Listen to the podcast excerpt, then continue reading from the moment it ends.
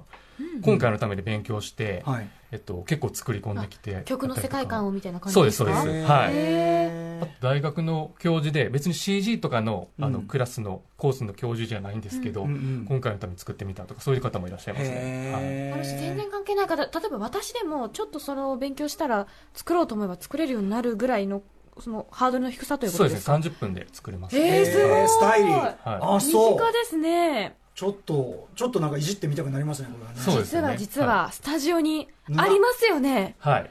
実これは今は日その多分見られるんじゃないかなって感じの機会がはい はい、多分見られ る。なんかぽいやつが VR、VR っぽいやつがありますよ。はい。今回のアワードの、はいその、これはいファイナリストの作品っていうのを今回お持ちいたしました、これじゃあ、これ私が、はい。じゃあ私が体験してみましょうかね。メガネってどうするんですかメガネつけたままでもいいですか、これ。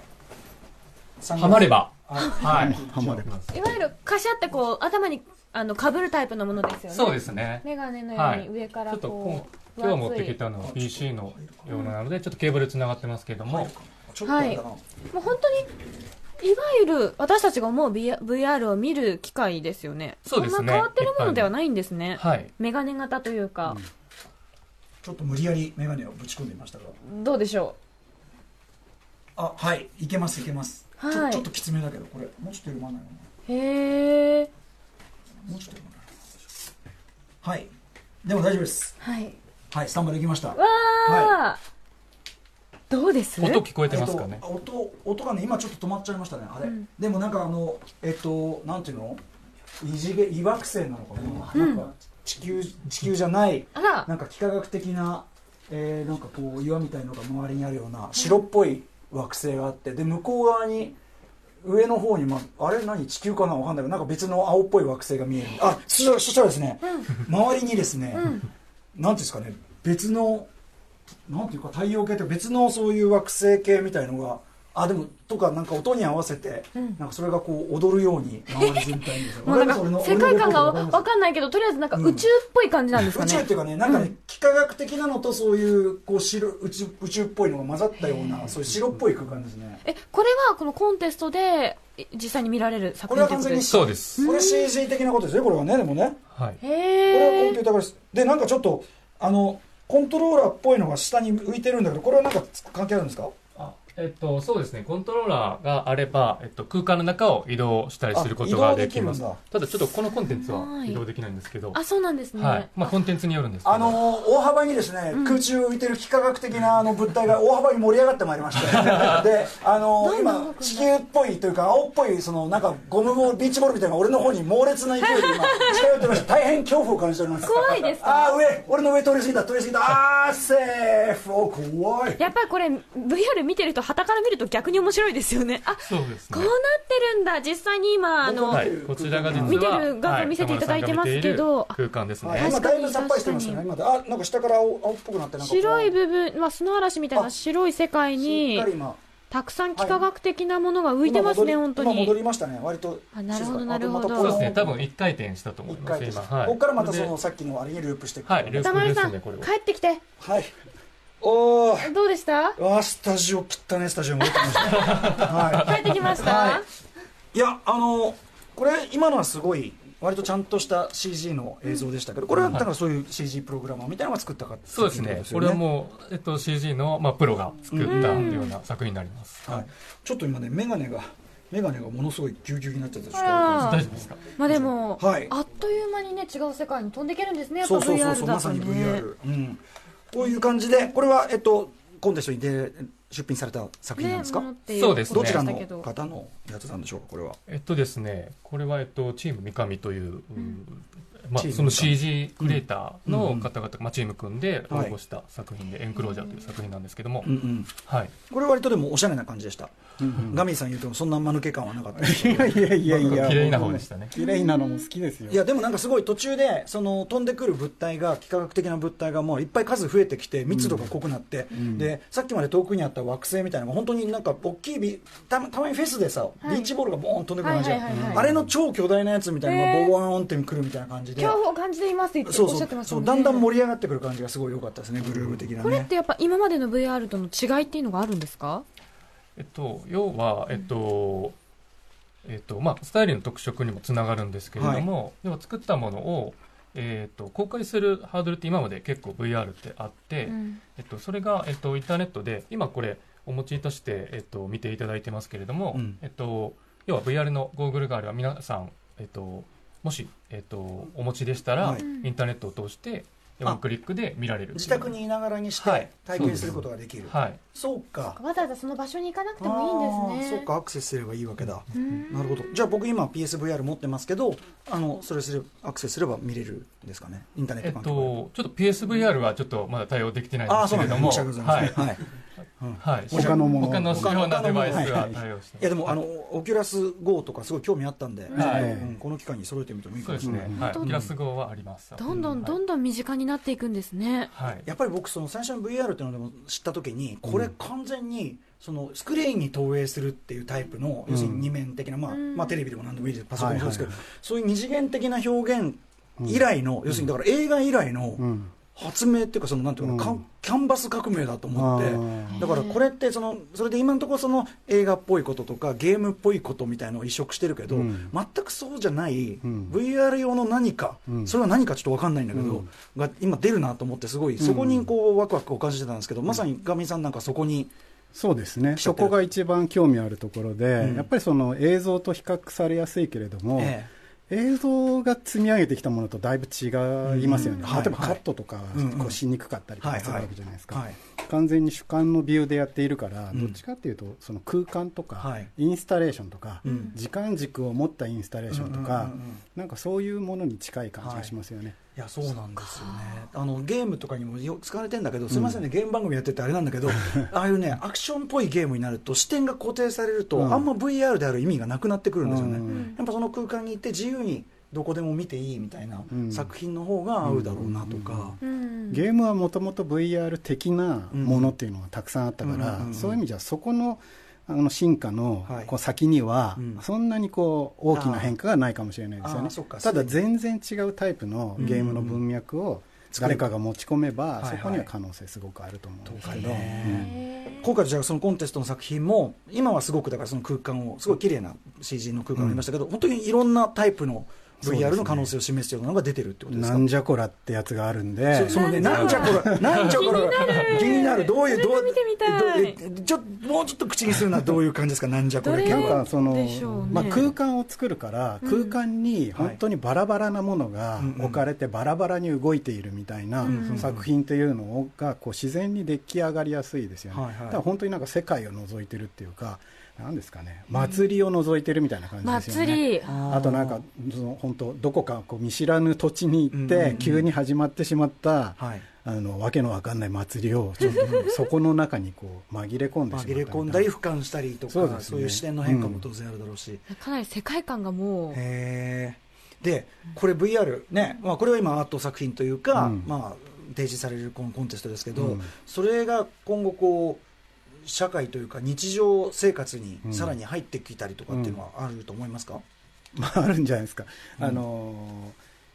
昔からね VR ってあるじゃないですか、まあ、2 3 0年前からあるけれども、うん今何が一番違うかって、はいあの自宅にうんほんの数万円で買えるっていうはい環はいはい境ができたっていうことですよね、うんうんうんだから自分の VR 空間があるっていう自のが、分の VR としかもそのネット環境も整そうそうそうそうってるからうんさっきもね宇垣さんも言ってくださったけどうちにいながらにしてね体験できるそうですねでそれこそ本当にビデオを見るだけみたいな空間が、うんこうだから一部屋シアタールームが家にやってきたみたいなところっていうのそそっはか VR ではそのこう主要なその人気のあるコンテンツになっていて、うんうんうんうんでそれはなんていうのかなこう、ね、引っ越して6畳一間なんだけれども、10部屋ありますみたいな、うんうんうんそういう日常的な使われ方っていうのはまずその便利っていうところで、もうすごく使われてると思いますねえあのーさっきも僕のいつもいつも VR あるんだけど撮った瞬間のがっかり感こんな感じが世界こはこかっつっても撮った ここかって部屋じゃねえかみたいなありますけどでもそんぐらいやっぱりその VR の方にはまた別のその部屋がもう一個あるぐらいのうんうんく世界がもう一個広がってるぐらいの感じなっんてかいうスのポーツの練習とかにも役立ちそうですねまあそういうのも出るんじゃないですかいずれなんか今ふと思ったんですけどなのなんかアスリートがうんこう集中したい時に本番前にこう音楽聴いて集中力高めるとかあるじゃないですか、うんあんな感じでいろんな場面で使えると思ってて例えば Spotify でこうプレイリストでこう、はいムードみたいな、うんこうじゃあちょっと寝る前に聞くとかリラックスしたい時に聞くとかあるじゃないですか、あんな感じでこう空間のプレイリストみたいなものを自分で作ったりあーなんか人が作ったプレイリストを聞いていくみたいな感覚で寝る前にちょっと湖畔見よっかなみそうですたそいうなです、なのでこう空間をザッピングしていくみたいな感じで見ていくっていうようなも,、うんうんまあ、もっとこう本当に日常生活に寄り添うようなものになるのかなと思います、ねとにかくでもそのスタイリーっていうそのソフトを使えばその皆さんが思ってるよりはるかにそのさ参加障壁が低いっていうか簡単にできるんだよってところもそうですね大きいそれこはすごく大きいと思うんですよ、そそのまま広がれば余計さらにね今まで我々が思ってなかったような、うん、だからその VR を作っている人っていうイメージの人じゃない人が多分参入してきて、はいでそこで何が起こるかっていうのはすごく興味がありますよね、うんはいだからそれこそそのヒップホップの初期に、ええじゃあターンテーブルゴシゴシしましたとか、あのリズムマシーンを乱暴に使いましたっていうふうに新しいなんか出てきたみたいな、うんうんうんうんそういう部分ちょっとあると思うんですはいよね、まあ、YouTube とかにしたって、うんその最初はその既存の映像が違法に上がっている感みたいなのがあったけど、うん今の使われ方みたいなの誰も想像してなかったそわうけでですねきっとだからここを使ってまた、うんね、若い世代とかがあっと驚く何か出してくるかもしれないし。全然違う世界がまたそこで広がっていくんでしょうね若い世代に限らないね暇を持て余した老人が部屋 で、ね、それはありですよねきるわけですか体ら力誰にでもできるようになるって使そういうわことないしですもんねであとアバターがあるから誰だか分かんないし、はい。そっかわ。あもう一個、もう一回楽しそ人う生を生き直してる人たちがそこら中にね、いる世界かもしれない。まあこの体験会があるということで、ニュービューアワーズ2018のファイナリストに残った20作品の体験会が開催されるそうなんです、はい。場所は渋谷のギャラリー X バイパルコ日時は8月30日8月30日の木曜日から9月2日の日曜日まで入場料はなんと無料ダータ出てしまいました。これねこれを機会に本当に初めて VR を体験する方もいらっしゃると思うので、これは当然会場にデバイスが置いてあって、その場ではいできるってことですもんね。そうですねはい。という、あとでもささっき言ったみたいに、うちにそういう、あの、デバイス環境あればアクセスして見ることもできる、はいということですよね。はいはいえーということで、ちょっとじゃあ、オキュラス号なりなんなり買わなきゃいけない、バイクなり買わなきゃいけないなという思いを新たにしたところで、はい、今回はねありがとうございますあの伊藤ガミさんね、えー、八幡さんあの今後ともガミさんもなんかちょっといろいろなんかお知恵をお貸しくださいこの番組にぜひぜひいろいろいろいろいろいろ隙間があるところを用意しておりますのではいはい、なんか世界観ぐちゃぐちゃな感じで、はいよろしく お願いしおま待すちておりあのそそろそろあのうちの構成作家があのログインの特集やろうって言ってました よ。はい、みたいな、ぜひねそういう掘り起こしもね、はいということでございます。ガミンさん、えー、八幡さんありがとうございました。ありがとうございました。ありがとうございました明日のこの時間は音楽ライターの渡辺志保さんがいらっしゃいます。あ、しおちゃん、あの八戸も来て司会してくれました。お疲れ様でした。明日よろしく。 After Six Junction.